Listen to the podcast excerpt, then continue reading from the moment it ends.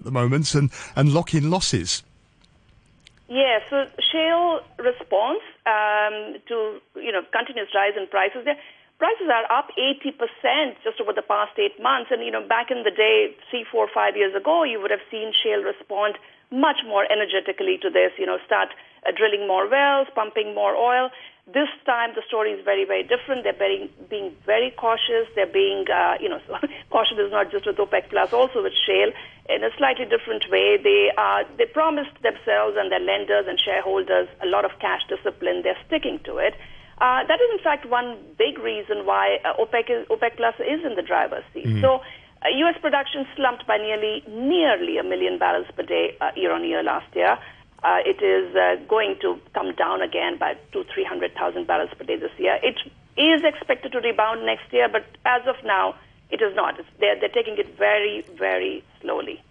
Vandana, always a pleasure. Thank you very much indeed. That's Vandana Hari, the founder of Vanda Insights. You're listening to Money Talk on RTHK Radio 3. And in the oil markets right now, Brent crude oil is about a third of a percent higher here in Asian trading at $75 44 cents a barrel. Gold is trading at $1,808 an ounce. And then around Asian stock markets, the ASX 200 in Australia is up half a percent. The Nikkei 225 in Japan has risen 0.9% shortly after the open. Over in South Korea, the Kospi is up half a percent and futures markets indicating a rise of about half a percent for the Hang Seng in just under an hour's time. Thank you very much for listening this morning. I'll be back tomorrow morning at 8 o'clock. News coming up next, and then back chat with Hugh Chiverton and Ada Wong. The weather forecast for today mainly fine and very hot. Apart from isolated showers, the maximum temperature is going to be about 35 degrees today, and it's going to be persistently very hot with sunny periods in the next couple of days. A few showers in the latter part of this week. The very hot weather warning is in force right now. It's 30 degrees, 78% relative humidity. It's 8.32. Samantha Butler has the half-hour news. Epidemiologist Benjamin Cowling has indicated the situation in Hong Kong is still too unstable to open up travel bubbles.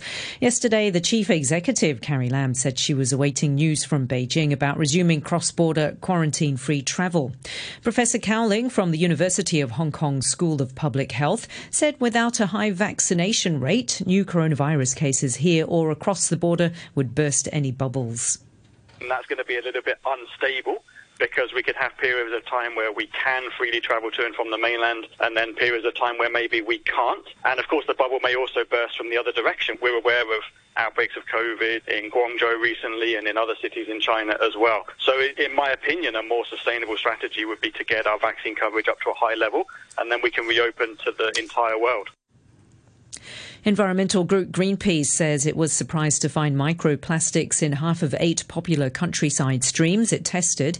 It says such water sources should be clear of pollutants given there are no nearby industrial activities. Water from Tai Po, Ng Tung Chai and Tai Cho Stream in Tai Mo Shan recorded the highest levels. Campaigner Lian Tam suspected the surge in local visitors to the countrysides during the pandemic could be to blame even found one microplastic particle in our samples. We think that is unbelievable because for the countryside, you can see there is no industrial or any commercial activity. One of the samples is we got from the Tai Tam. It's an upstream of the reservoir. The water will flow to the reservoir, so it might enter our drinking system. If we just continuously uptake the microplastic, it might cause long-term effect to our home system. Officials in southern Iraq say at least 52 people have been killed in a fire at a hospital treating coronavirus patients in the city of Nasiriyah. A spokesman from the health ministry said the victims died of burns at the Al Hussein hospital. Here's the BBC's Steve Jackson. Footage shows the COVID isolation ward completely engulfed in flames and thick clouds of smoke billowing into the sky. Reporters saw emergency teams carrying charred bodies out of the building. Officials say the blaze has now been brought under control and a search operation is being carried out, but they say many patients are missing. Police at the scene suggested the fire may have been caused by an exploding oxygen tank. A similar blaze in Baghdad in April, which killed more than 80 people, was found to have been caused by a badly stored oxygen cylinder blowing up. You're listening to the news on RTHK.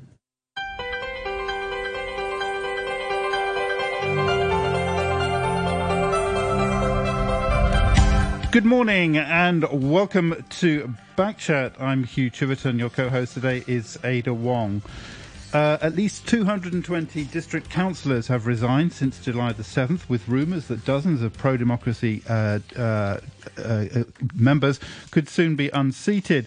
The wave of resignations come amid reports that the government is expected to tell district councillors to pledge allegiance to the SAR later this month. Reports also said uh, reports. I'm sorry, just having trouble with my headphones. Thank you very much indeed. Okay, reports also said the uh, authorities uh, may recoup salaries and allowances from councillors whose oaths are deemed invalid if their previous actions come under a negative list of behaviour. So, what's the future for district councils? Will they continue to exist, and if so, in what form? After 9:15, we're going to be discussing excessive packaging in supermarkets. Is it necessary to have your bananas wrapped in cling film? Let us know your thoughts. You can leave a message on our Facebook page, Backchat and RTHK Radio 3. You can email us backchat at rthk.hk, or you can call us, and our number, of course, is 233 882 Six two three three eight eight two six six. Right, sorted out the uh, problems. Uh, I hope. Uh, joining us now for the first part of the discussion, we have with us uh, Lo Kin-hei, Chairman of the Democratic Party, former Southern District Councillor. Uh, uh, Paul Zimmerman is with us, another Southern District Councillor, CEO of Designing Hong Kong, and John Burns, Emeritus Professor and Honorary Professor, Department of Politics and Public Administration, another District Councillor, will be joining us after the news at nine. Once again, our email is backchat at rthk.hk. This is what Mary has to say on what she calls DC scare tactics. Uh, dear Backchat, with reference to authorities may recoup salaries and allowances from councillors whose oaths are deemed invalid if their previous actions come under a negative list of behaviour um, the administration should be careful what it wishes for. Who in their right mind would apply for a, a job at any public funded enterprise, university, public hospital, museum, science park, etc., in the territory going forward if this action were to be taken? The message would be that at any time the government can amend employment terms and deprive persons of their rightful remuneration. The concept that an employment contract can be subject to political whims would then permeate into the business sector and certainly deter talent from coming here. Officials know that the claim is on shaky grounds and can be challenged. So, to get around this and encourage the DCs to resign of their own accord, balloons have been floated. Because the DCs are not united and many have legitimate concerns as to how they could support their dependents, they have succumbed to the kill the chicken to save the monkey tactic and resigned. However, it's doubtful that this will save them from further malevolent persecution. That comes from Mary. Once again, backchat at rthk.hk is our email address. Paul Zimmerman, good morning to you. Morning. What do you plan to do? Um, to continue in uh, a, a, very small district council now. I believe we have a meeting today with uh, four councillors. Um, and, and how many were there previously? How many? Were, uh, I believe we are about 13 that have gone. So um, yeah, uh, scare tactics for sure. I mean, there was uh, the government has been letting up balloons one way or another for months now, and have failed to produce a document clearly stating exactly what uh, what they like to achieve and what the uh, what their red lines are.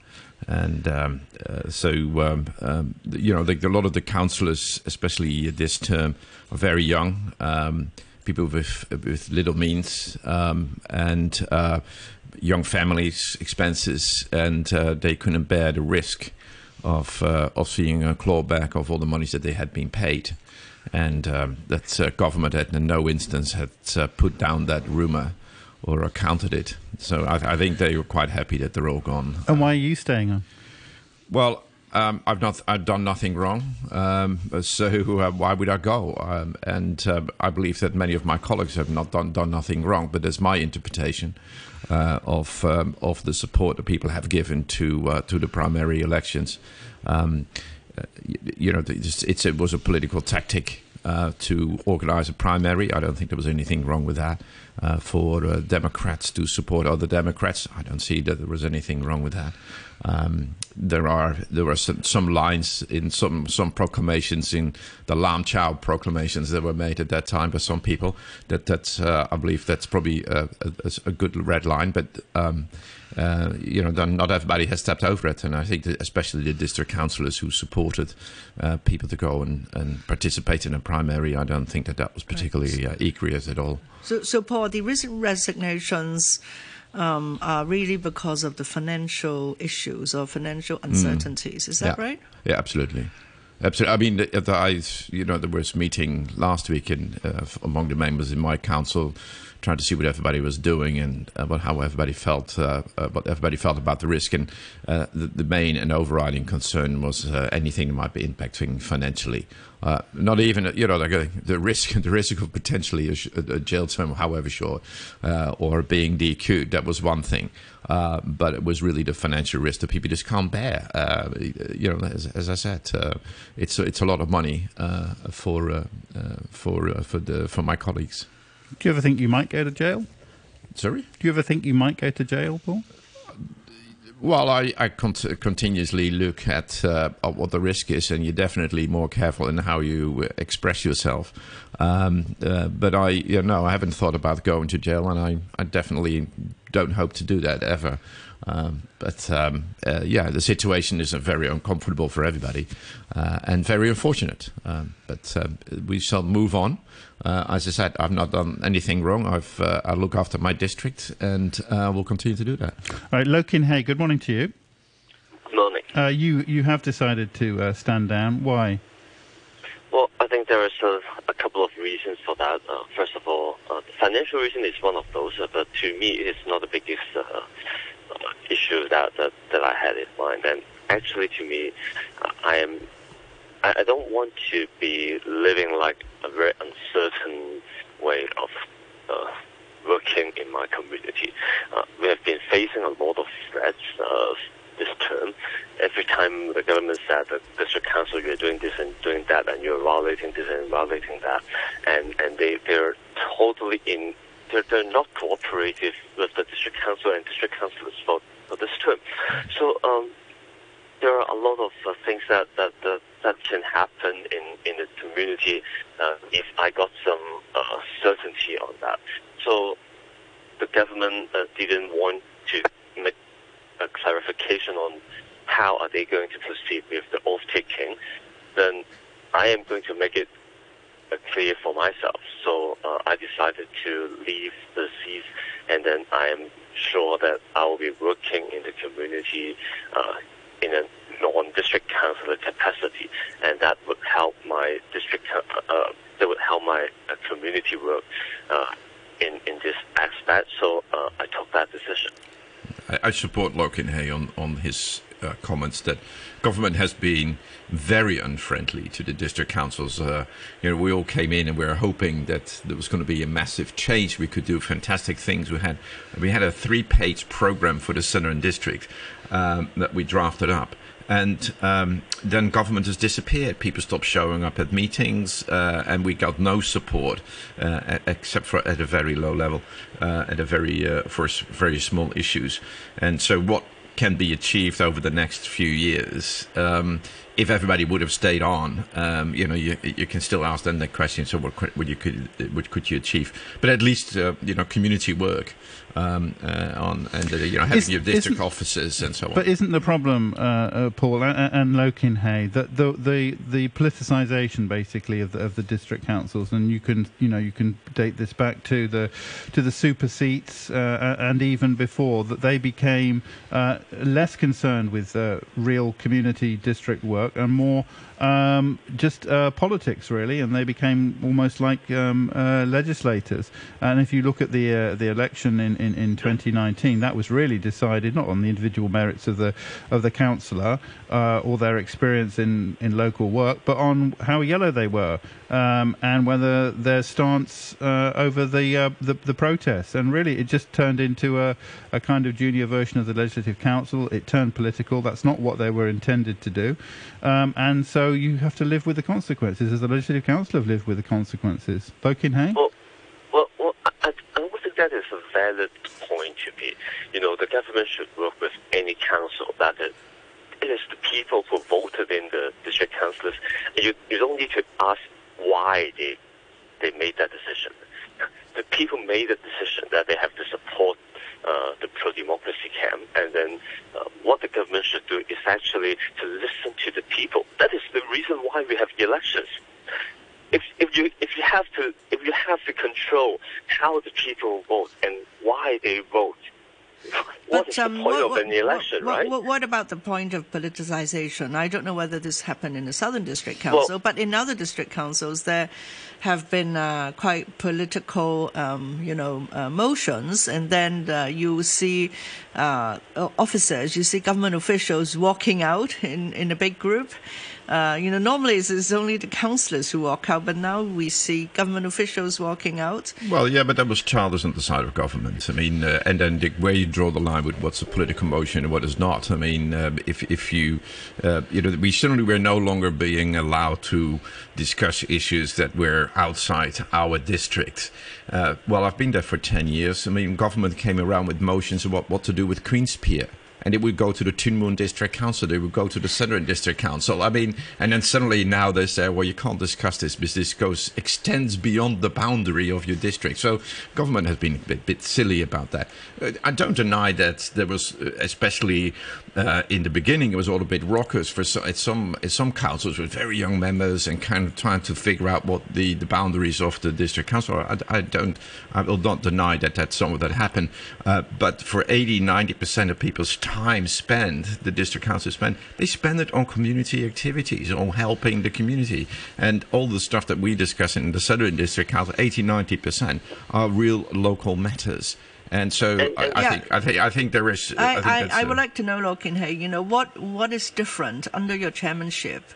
Uh, the three page the three page program that Paul just mentioned. Um, you know what what is it? You know, is it different from a pro establishment uh, uh, district councils? Well, I think I think what we have what we have in in, in hand uh, at the very beginning of the term is is basically all community works, and and and, and I think that what is the, the real problem we ha- we are facing is that it is not the politicization. Uh, in the past, we, we discussed all those things. We discussed political reform. They raised the political reform in the council by the pro-establishment camp, and then they passed the motion to support the government. It is it is now that when uh, the, the, the, district council are not on the side with the government. The government decided that, uh, well, you are now violating, you are now ultra vires. That is always the reason why they refuse to talk with us. And, and then if you look at, because I think Carrie Lam just said yesterday that the district councillors uh, were very politicized. Hmm. Uh, when you look at the district council motion agenda items, I can guarantee you all of the district councils, when you look at the agenda, most of them, very critically most of them, is on community issues. How, how is it politicized? Of course, you can see the news because every time the news will only report those political things. That is that is amazing. That is that is that is a habit, and and I I, I get totally fine with that because that is something more juicy because community things are not that juicy and, and they're not just that newsworthy. But if the government chose to say that, if the chief executive chose to say that, she is lying. That is simple. All right, John, John, Burns, good morning to you, and thanks for, for, for joining us once again. What, what do you good see morning. as, the, as the, the, the, short and possibly longer term future, if any, of the district councils? Well, first of all, let me say that uh, regarding the previous discussion, I think you have to remember that 71% of the electorate participated in the 2019 elections, 3 million people, and that was because they perceived the accountability mechanisms in LegCo, and for the government it totally failed. In terms of the long-term future, of course, it's uh, not entirely clear my reading of the basic law is that they are not required by the basic law. The basic law basically says that district organizations may be established, and to me that means may be and may not. I can see great value to elected district councils. I mean, the two councilors that you've got here, Lo Kin-hei and Paul Zimmerman, are uh, very good uh, role models for these kinds of elections, especially if you want accountable government. If we were to go to some kind of appointed district um, organizations, this is less good in my view. I can still see some value to this, um, but uh, uh, I hope that we would continue with some kind of elected elected district um, organization, but the basic law does not require that. So, John, you, you think that um, you know there won't be any by-elections since there are now over 200 vacancies, and as Oh, Paul oh, has said, oh. you know the uh, district council has become very small. Uh, so, uh, and also the government has been appointing um, heavyweights or those who have lost in the previous election to area committees. Lightweights. Um, well, um, would would this continue? Do you think? Yes, I mean this um, because the Communist Party is very unsure about the security situation in Hong Kong. The people don't trust them; they don't trust the people, and in this kind of uh, distrusting environment, uh, yes, they will appoint. I believe, actually, no by-elections. I'm, I just my prediction is that there won't be any. You'll, uh, and then there may be some appointments, and, and these district elected district councils could be transformed into some kind of appointed body, where um, you know there are no unexpected results, things like this. The reason what you all called political agenda items, I, you know, the reason for those is basically because the accountability system has failed. It it didn't work. It doesn't work. It still doesn't work, and the Communist Party is disabling it day by day. You know, with their attacks on the media, their attacks on trying to restrict the internet, their attacks on education, all of, and on our judiciary, all of these things uh, make accountability in Hong Kong more and more problematic. Elected district councils address that issue to a certain extent, but um, with so many vacancies, I don't know. So, Paul, you are. But perhaps an appointment system then, four. John. Perhaps uh, you know those uh, vacancies. For example, in Southern District Council, Paul said 13 of um, its members have resigned. So, do you think those 13 could be appointed somehow? I don't know. I mean, I don't see why they. I, I- you know, what the law is, I don't know on this, but um, that's certainly possible. Politically, it's possible in this kind of environment. Hmm. Yeah, they could change the law easily and uh, quickly Yeah. if they wanted to. Like underwear.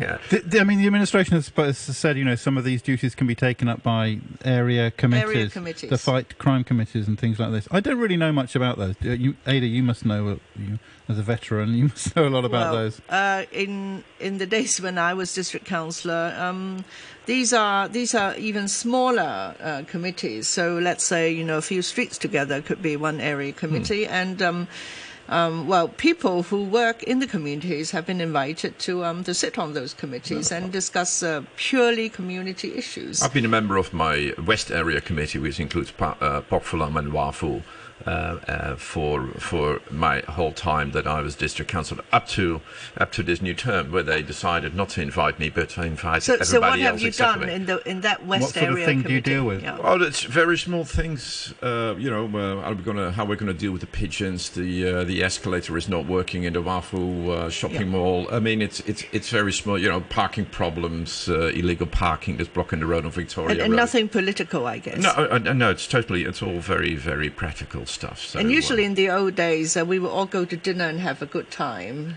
uh, yeah, after, that's- after meetings. there is there is once in a while a dinner. So, but so yeah, but you know, government with so many vacancies should um, uh, maintain the district council system and make sure that we all go back to the polling booth and elect uh, district councillors and, and refill those seats for the remaining term.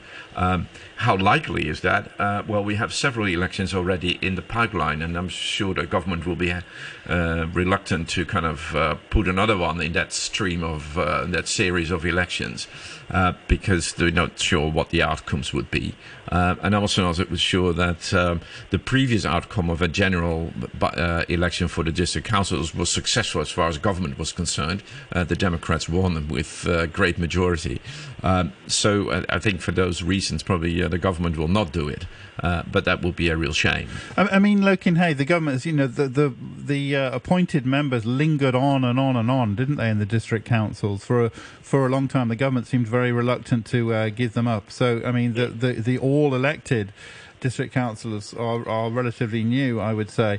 Uh, you know, maybe we'll just go back to having a higher proportion of uh, of uh, uh, appointed members, and then and then careful screening of the of the candidates. Maybe that'll be the future of the district council. Uh, otherwise, maybe they won't have any future at all.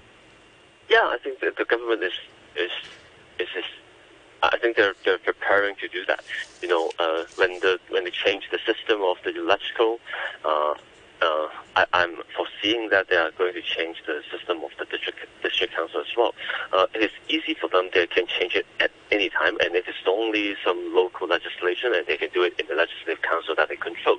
So. Um, I believe that they are going to um, make some changes to the election system, how the district council is formed, and how the district council is elected. And this is already the best thing I can think of.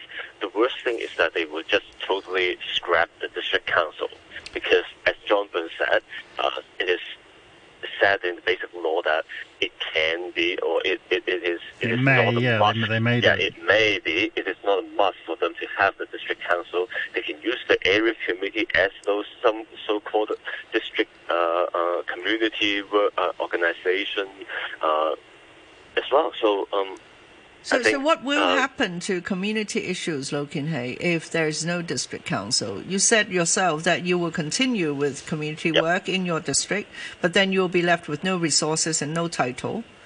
Yep. What will happen?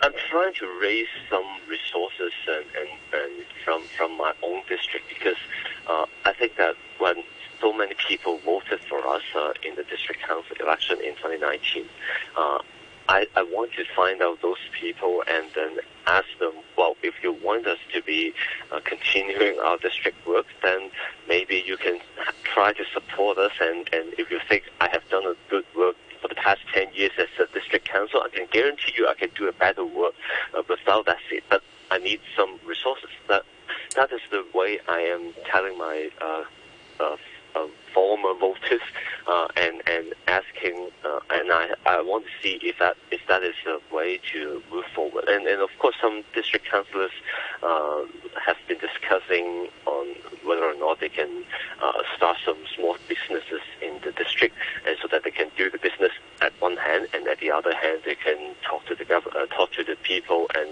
keep on uh, working in the community as well. I think most of the people who leave still the district. And you can get things done. I mean, if you look at my office and the complaints and issues that come in, how many of them are actually de- dealt with through my office directly with government departments, and how many are dealt with through the district council? The bigger issues go through the district council, bus route reorganisation, uh, invigorate Island South. Those are the issues that really go through the council. You need to promote them in the council and get support. But other issues, uh, you know, the kind of uh, uh, the bus is not on time, uh, whatever. Uh, there a pothole yesterday in in one of the roads. Um, you deal with that because you know exactly who to call in government, and then you can get it resolved very Yes. quickly. What, what- what about funding, Paul? You're, you are staying behind, and um, there's like 10 million plus in your council. Can you still use it? Uh, so, in terms of uh, fund allocation that uh, fall under the remit of uh, where the district councillors advise, yeah, that will continue. And so, the, the we now have a smaller group to decide on who who gets that money. Uh, but the balance of power in that smaller group has shifted. So, uh, we'll have to see who's who going to be the what the outcomes of the the allocation process will be. Okay, but th- th- there's no, um, I mean, discussion yet that you cannot use the money. No, uh, there is no, no. no sure, there will be lots of people that will continue to make applications for funding by district by the district office, and they will come for advice to the district council, and we can then give our support for it or not. Um, so, this, but there is just a very small group now to actually uh, do the vote. Okay, well, uh, Lo Kin-hei, many thanks for joining us, Chairman of the Democratic Party. Uh, former Southern uh, District Council uh, leaving us now. Uh, Paul Zimmerman John Burns will stay with us. Also going to be joined by Yuen Long, uh, District Councillor, after the news. And we want to hear from you, of course, as ever. Drop us a line, back at rthk.hk. Got some interesting emails to share just after the news. And also going to be talking about supermarket packaging as well, with some people weighing in on that topic too. And before all that, the latest weather. It's going to be mainly fine today and very very hot, apart from some isolated showers. Temperatures today up to about 35 Celsius. Uh, persistently very hot with sunny periods in the next couple of days, a few showers later in the week. The very hot weather warning uh, is now in force, and the reading's 30 Celsius at the moment, with the relative humidity now of 72% announced that healthcare workers would have until September the 15th to get vaccinated. Vaccination will be made compulsory without delay for nursing and non-medical staff in hospitals, clinics, retirement homes, establishments for the disabled, and for all professionals or volunteers who work in contact with the elderly or the frail, including at home. You're listening to the news on RTHK. Welcome back. This is Backchat on a Tuesday morning with Ada Wong and me, Hugh Chiverton. We're talking about uh, district councils, district councillors. Uh, this is after uh, I think 220 is the is the latest count uh, I've seen. Uh, members have uh, resigned.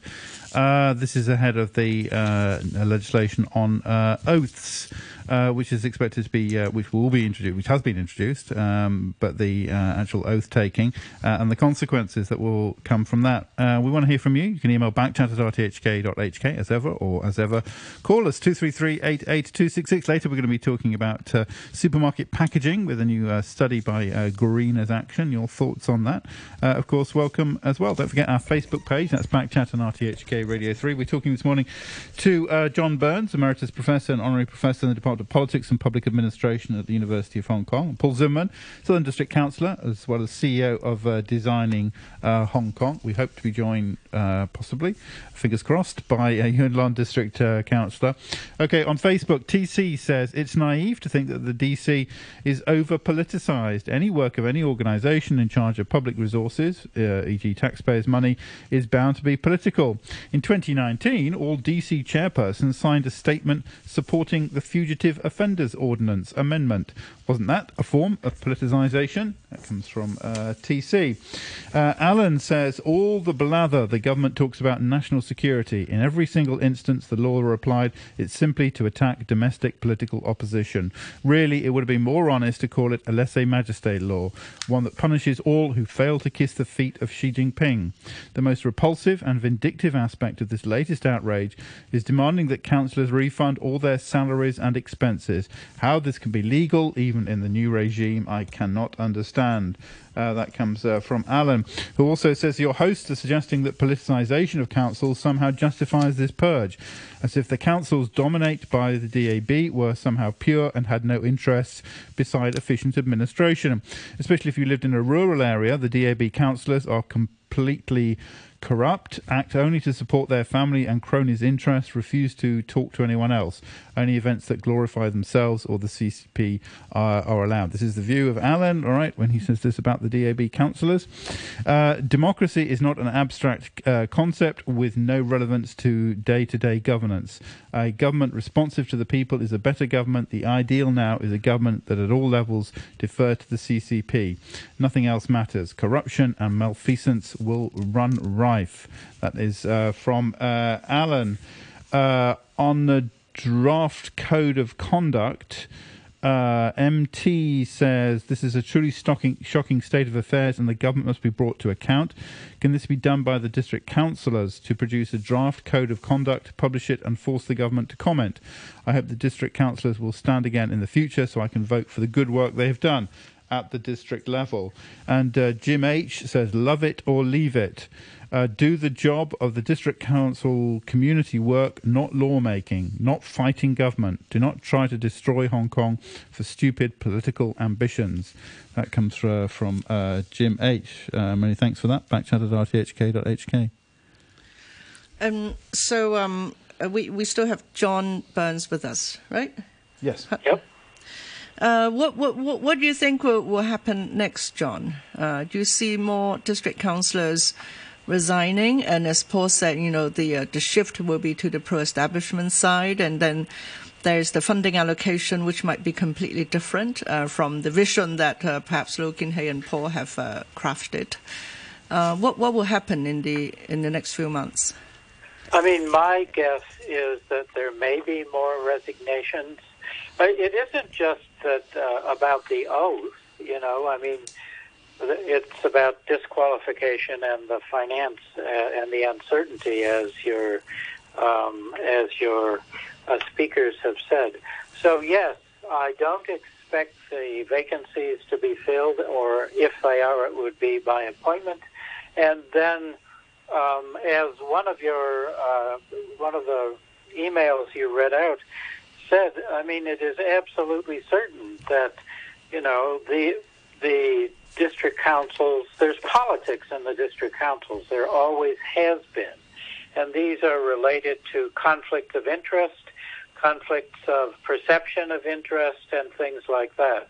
So, of course, I believe there are probably things that can be done by counselors working together, but in there are also, you know, opportunities for these conflicts of interest to show themselves. Your correspondent talked about what was going on in the new territories.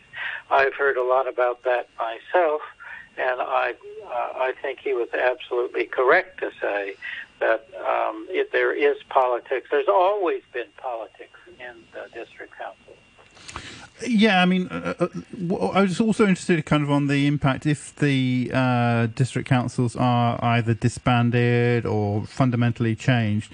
What effect that will also have on the pro-establishment, where the district councils have been a good kind of uh, seedbed, haven't they, for getting district support um, they've worked very hard on that, and, and it's it's reported. I don't know how true it is that they're they're continuing even uh, after the election that they the offices have been kept open by the by the DAB and so on. The people are still being being paid. They're sort of ready to step back in. So they're a very important part of the of the DAB, the pro-establishment kind of uh, political network uh, in Hong Kong. That kind of grassroots uh, operation. Um, if the if the district councils are, as I say, disbanded or fundamentally changed, what will happen? To, what effect will it have on the DAB? Do you think, and, and on the FTU and the other uh, pro-establishment parties? The DAB has been very successful at mobilizing the community, at mobilizing support to win elections. The Communist Party and the government are now telling us that winning these kind of elections is trivial, that this is not important. It's no longer important. That's why they reduced the number of seats to 20 in the new look LegCo. So basically, the authorities are saying, well, the skills that you've developed in the election, uh, in the elected district councils, are being marginalized. They're much less relevant than they were before, than they were in the past. I agree with you that these elected elected district councils have served as a valuable platform for the community work that enables the DAB to win LegCo elections. But if the oh, if only 20 out of 90 seats are are being contested in any kind of election, and then these are in much much smaller districts, the skills that the DAB and the FTU have had at winning elections um, less relevant than before. Um, but then what will happen to community issues? I read that um, before some pro democracy councillors resigned, they actually invited hundreds of residents to discuss how to self help, how to form groups like chat groups. Uh, among um, you know public housing blocks, uh, so that they can help each other out in un- unrepresented constituencies all over Hong Kong. So I guess when you know some doors are shut, other doors are open, and citizens are now quite smart to um, to help themselves. Yes, I agree with you. I mean, this is so. What and we saw this, you know, also in Lo King Hei's comments that, and this is relying on a strong, a relatively strong civil society, but the party and the authorities are doing their utmost to ensure that civil society remains relatively weak. I mean, the civil strong civil society needs transparency. It needs um, it, it it it needs a strong media, you know, uh, and these are precisely the things that the authorities are going after too. So, you know, uh, uh, it's good for uh, district councilors to say that they will try to do this, but I'm a bit skeptical about their ability to represent the uh, community I- issues outside of these semi-formal organizations. I just, uh, I'm puzzled as to how this will work. If it doesn't work, you know, and if uh, citizens perceive that they're being shut out of LegCo 2, this is just a recipe for alienation, for anger, for instability. And, you know, my, my note to the authorities, don't treat citizens like children. I think people got to keep in mind also on the on the money uh, that we uh, that we're dealing with. So um, when uh, the, de- the, the the pro-establishment side lost the district councillors uh, two years ago, uh, they basically lost two hundred and fifty million dollars income every year. Um, so now we have 200 uh, uh, pro uh, Democratic councillors resigning. Um, again, we're talking about 200 million dollars a year left uh, off the taken off the table of uh, the Democrats helping the community. Um, that those are significant sums and, and significant amount of capacity to actually support the community. Of course, uh, as Lo Kin-hei said, we will try to raise funds. We try to see, as, as Ada just explained, self-help situations, and I'm sure that the district councillors that will continue to try to help out will will do their best, but they got to eat. Um, and um, and they got to operate somehow. They have their expenses to get things done. Um, can they do something? Of course. Uh, you know, there there are a lot of things that you can help people with just to help them to get onto one eight two three uh, government complaint line to get government action on an issue and to make sure it gets done in the right way, or help you know complete the form so you can get your five thousand dollar voucher. Uh, you know, th- these are the things that you co- of course can continue to to help your community with. Uh, but there are there is the practical issue. Uh, how are you going to be funded? So, are, are, are, there you know any ways that uh, one can still continue with community work without much funding? I mean, this is how uh, a lot of uh, political parties started. Um, in in the 80s, in the 90s, um, they didn't really um, you know work with too much funding, yet they thrived. Sure. I mean, uh, the crowdfunding opportunities will be there, but they, you know, these kind of models will have to develop. I'm not sure to what extent uh, they're going to be a national security risk uh, when when you try to organise that way. Um, but um, you know we have to keep in mind that uh, with LegCo, uh, the, the and, and, people put in jail, and uh, so we lost all the Democrats in LegCo, and now we're losing all the Democrats in the district council. The amount of money that's taken off the table to support democratic development is significant. Uh, yeah, uh, John Burns, what, what do you think about that? The the money side of it, that's going to uh, deplete the coffers, isn't it, for the Democrats? Oh, I com- I completely agree. And you know, I mean, this makes the work that the Good Lab and other other kinds of organizations do even more important. These are funded from civil society. These are funded from corporations and NGOs and things like this. But the authorities have the capacity to to tell potential funders, no, no, no, no, no, you don't want to to do anything like this because you risk uh, national security law violation, you risk being charged with subverting the state and all these kind of things. So we are in a, a, an an era when you know civil society organizing, I think, is uh, much more risky. Oh yeah, the color coding of NGOs has started. I mean, the color coding of NGOs has always been kind of uh, subliminal, but uh, I think it's getting more obvious in terms of um, uh, what's the color of the NGO that's coming knocking on somebody's door to try to get funding, and um, uh, the, the, the, we'll see that sharpening up. Okay, well, many thanks for uh, joining us. Uh, John Burns, Emeritus Professor and Honorary Professor in the Department of Politics and uh, Public Administration at the University of Hong Kong. And Paul Zimmerman, thank you very much indeed, uh, Southern District Councillor, CEO of uh, Designing Hong Kong. Uh, sorry, we won't be able to bring you the district councillor from Yuen Long. Thanks very much indeed. Also talking to Lo Kin-hei in the first part of the programme this morning. Uh, 17 minutes past nine. A couple of emails related to our discussion yesterday, which t- touched on substandard concrete. Doug says, uh, re yesterday's discussion about the substandard concrete. Uh, sorry if I sound like a grouchy old engineer, but I'm annoyed by your constant incorrect references. One, it's not the Hong Kong Institute of Civil Engineers or the Institute of Engineers, as Backchat referred to it, but the Hong Kong Institution of Engineers, Hong Kong IE. The Hong Kong IE, HKIE, is a world renowned society incorporating over 30 disciplines of professionally qualified engineers. And two, the building in Tai Wai reportedly has a problem with lower than specified concrete. Uh, not cement. Cement is a constituent of concrete, a bit like flour is a constituent of bread.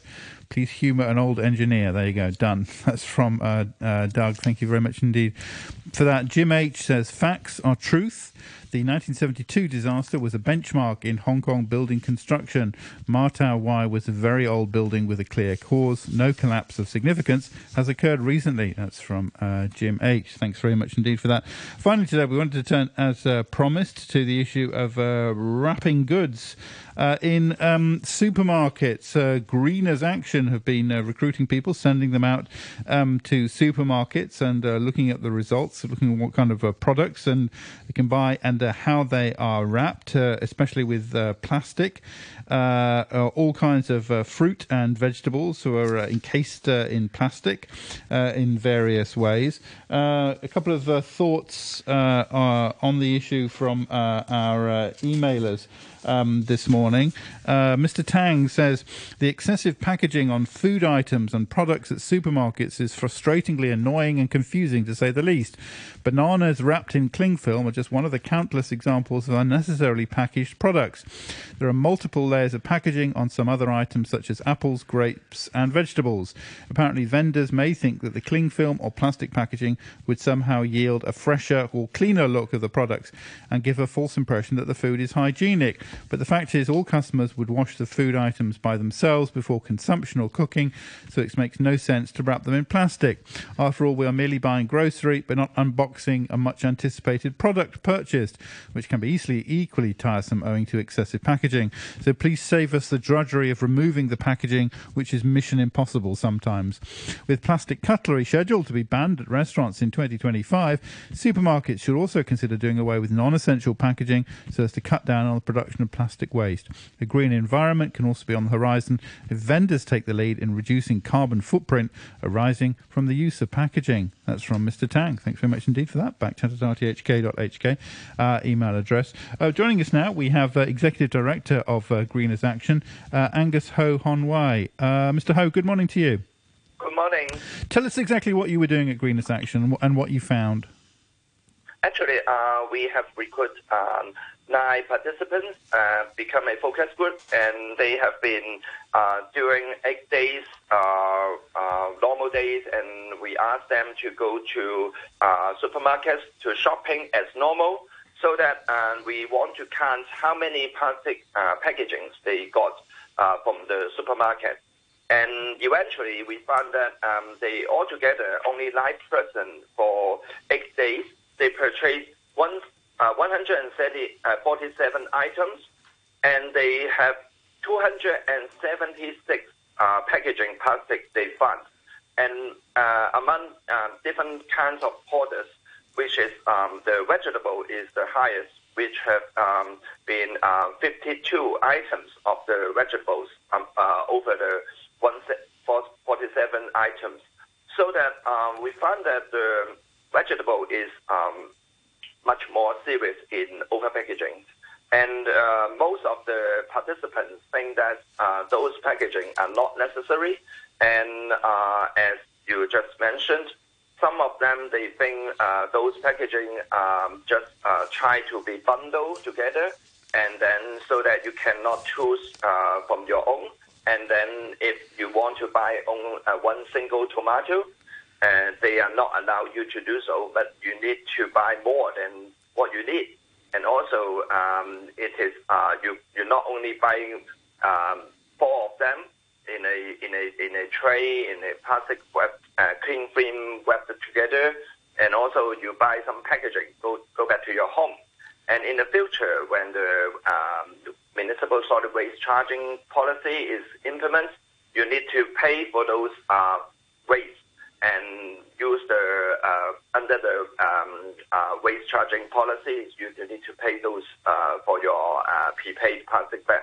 Mm. So that uh, most of, of the participants think it is unnecessary, uh, it is not convenient for them to choose the right product, and also they are forced to buy more than what they want.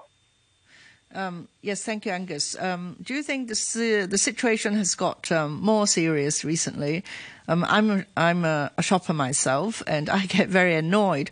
In the past, I uh, I see that uh, only the more expensive fruits like strawberries and peaches from Japan, um, they they are overpackaged, uh, definitely. But then other fruits, uh, such as um, apples and grapefruits, they, they are not. But nowadays, uh, even bananas, you know, they put it on uh, like um uh, like like a, a dish, so. like a dish or yeah. so, and then wrapped in cling film. Mm. Um, since when did this happen? Um, you know, do you know? And how could we stop that? Yes, you are very right. Uh, we saw a lot of ridiculous situations, just like the banana and also potatoes. They also wrapped together, and I think um, some of them is come from the original uh, uh, factory overseas, from the farm or from the farm's uh, factory, etc. But some of them we also see um, this is a practice by the uh, supermarket itself, so that they maybe they uh, come in a big box with a lot of um, banana, etc that then uh, those um, staff in the supermarket they do it themselves to uh, wrap it together and then to make a, um, a tray, a polystyrene tray, and then cling film to wrap it together to try to bundle those uh, products to, to sell it. And also, it will make you feel it is more decent, it is more uh, expensive, and it looks like more shiny. But in fact, um, some of the, our participants in our survey uh, told us it is actually uh, avoiding them to look at the products and then to see whether it is uh, rotten or in a good uh, condition or not. So I think the supermarkets have a very uh, important role for them to um, change their practice. And also, uh, under the ESG responsibility, I think the supermarkets, um, as they are very um, influential and they are buyer, they should also uh, influence their supply chain to change those uh, packaging from the um, original country or the farm or the factory, etc. But at the moment, there is no legislation whatsoever to stop supermarkets or, you know, to reduce or curtail this sort of practice. Is that correct? I, I think definitely. I uh, I can see in uh, European countries uh, they have also packaging directive. Uh, different countries have their own legislative or the polluter pays principle uh, by the PRS uh, scheme, so that they need to pay for those packaging waste. in Hong Kong, we don't have any packaging legislation, and so that the supermarkets in these last 10 years I can see the overpackaging is getting more and more serious, just like what you said before. And I think the government should also um, to think about how to control this kind of uh, single-use plastics and uh, wasteful uh, situation. If uh, the government do not have uh, such kind of um, legislation, I, I, I, don't think it will uh, have a very big changes. But um, even that, I, I still think um, the government, even they have a uh, implement or, or they try to introduce a, a, a legislation in Hong Kong, it may take uh, several years. So that at, at this moment, I think the supermarkets still have the, the, the uh, responsibilities to change their uh, wrapping habits by their staff right now. So that uh, I can see um, there's a, a, a way out for the customer to choose uh, the right product without the over packaging in the supermarket. All right. Well, here's here's an email from uh, S uh, who says if the public did not smell, touch, or toss each and every food item, especially fruits and vegetables, then it would be fine not to wrap them. I know we can clean and wash these items at home, but still, it's not pleasant to see someone touch every item. You do see that a lot, don't you? I mean, uh, oranges, I know, but quite often I see in supermarkets where they do have uh, uh, stuff that's uncovered, people will pick through them, uh, the apples and things like that, and spend quite a long time doing it as well, actually, uh, uh, to to choose the right fruit. And maybe you don't want fruit or vegetables that somebody else has been um, picking over. Well, um, I, I, I have heard similar uh, comments from the supermarket uh, I think um, it is um, yes and no questions. And I, for one hand, if uh, some um, very fragile uh, products like strawberry, I, I, I, I, agree with this. And if we um, every uh, people uh, touch it or press it, it may uh, not very hygiene or even destroy the the fruit. But I think in generally. Um, uh, in the wet market itself, uh, many people, many customers go to the wet market every day, and they also choose their own fruit, and then they will see which one is they want and maybe the size, etc. So I think it is not a very serious problem. And all in all, um, people go back home, uh, they will uh, they will clean it properly. So um, and bear in mind that the farmers in the farm and also the in the factory. Uh, also, you you handled by a lot of people, and even in the transportation. So there's a low way. You think that it is uh, wrapped in a clean film means it is very hygiene and no one touched it before. So that um, I, I, think uh, we have to. Uh, anyway, we, we still have to clean it uh, in our kitchen in, before we, we eat it. So it is not a very um, yeah, problem. Angus. There, there's also one saying that uh, it is related to the pandemic. Um, you know, people really want the, their fruits and vegetables to be more protected. Right? Yeah. Uh, yes. Thing is, uh, same thing. Um, similar to our um, uh, program in the restaurant, we uh, uh, we try to convince more customers to bring their own container to the uh, to the restaurant to buy the takeaway.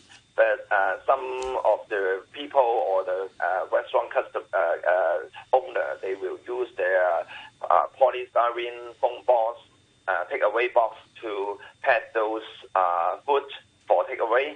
But um, I think even the pandemic, if you um, you you know more about uh, your container, and because you cannot guarantee the container is clean anyway, uh, so we, we we talk to the owner. Someone is also agree. Uh, actually, the the uh, brand new uh, lunchbox it is not very hygiene. It is not guaranteed to be hygiene. But if you bring your own container from your home to buy your uh, lunch in your box, it is even more guaranteed because you know uh, much more. So that uh, again, I think uh, even in um, in the pandemic situation, we have heard from the news uh, the the pork chop from the or the chicken I, I forgot from the Brazil. It is a frozen food, but it still have uh, you can still find some uh, virus situation, and it was in the news. So that I, I, I think no one can guarantee it in in pandemic situation, um, which kind of packaging will will keep you away from the virus. And I, I think people should not have this kind of misunderstanding. If you got more and more skin film, and then it is meaning of hygiene, it, it may not true. All right, uh, Jim H in an email says. Uh, uh, items that spoil easily are wrapped in order to sell one spoiled item along with three similar. Uh, that comes uh, from uh, Jim. That does happen, doesn't it? You get one full oh, yes, potatoes certainly. and one I, I got got a papaya who, whose backside is rotten. Yeah, and you won't know it. You can't tell. Uh, okay, and uh, S says in the factories and farms, all fruits and vegetables are thoroughly cleaned in machines at times before being uh, packed. Uh, uh, Angus Ho, thank you very much indeed for joining us, Executive Director of uh, Greeners Action.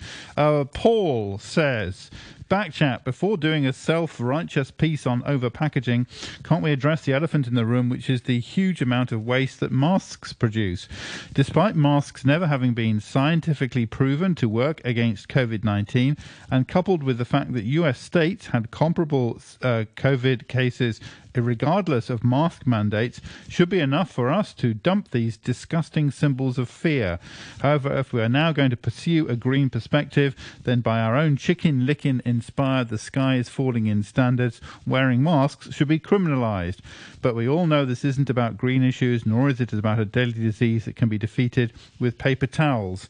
It's all, always been about social control, hasn't it? That's from Paul uh, in Tai Po. Ada, thank you very much indeed for uh, joining us today. The weather mainly fine, very hot, isolated showers. The outlook persistently very hot with sunny periods in the next couple of days.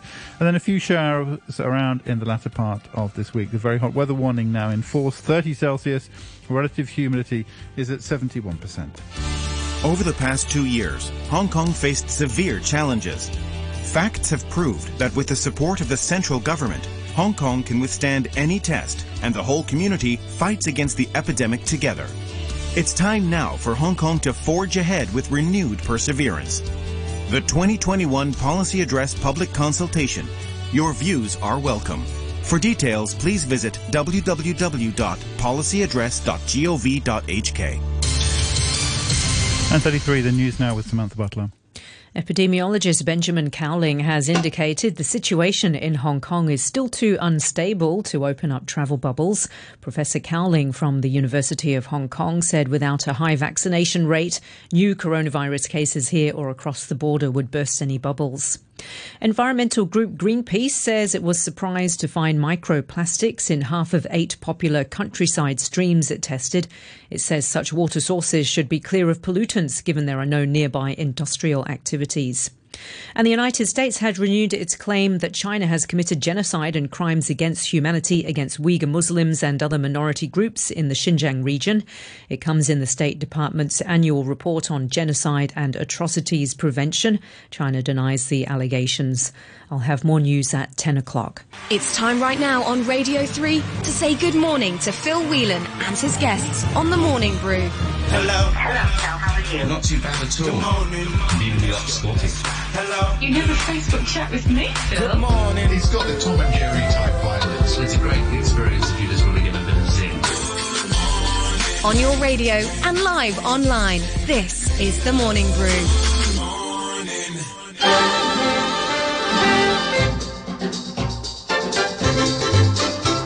Good morning and welcome to Tuesday here on The Morning Brew. Good to be back with you and we're doing it until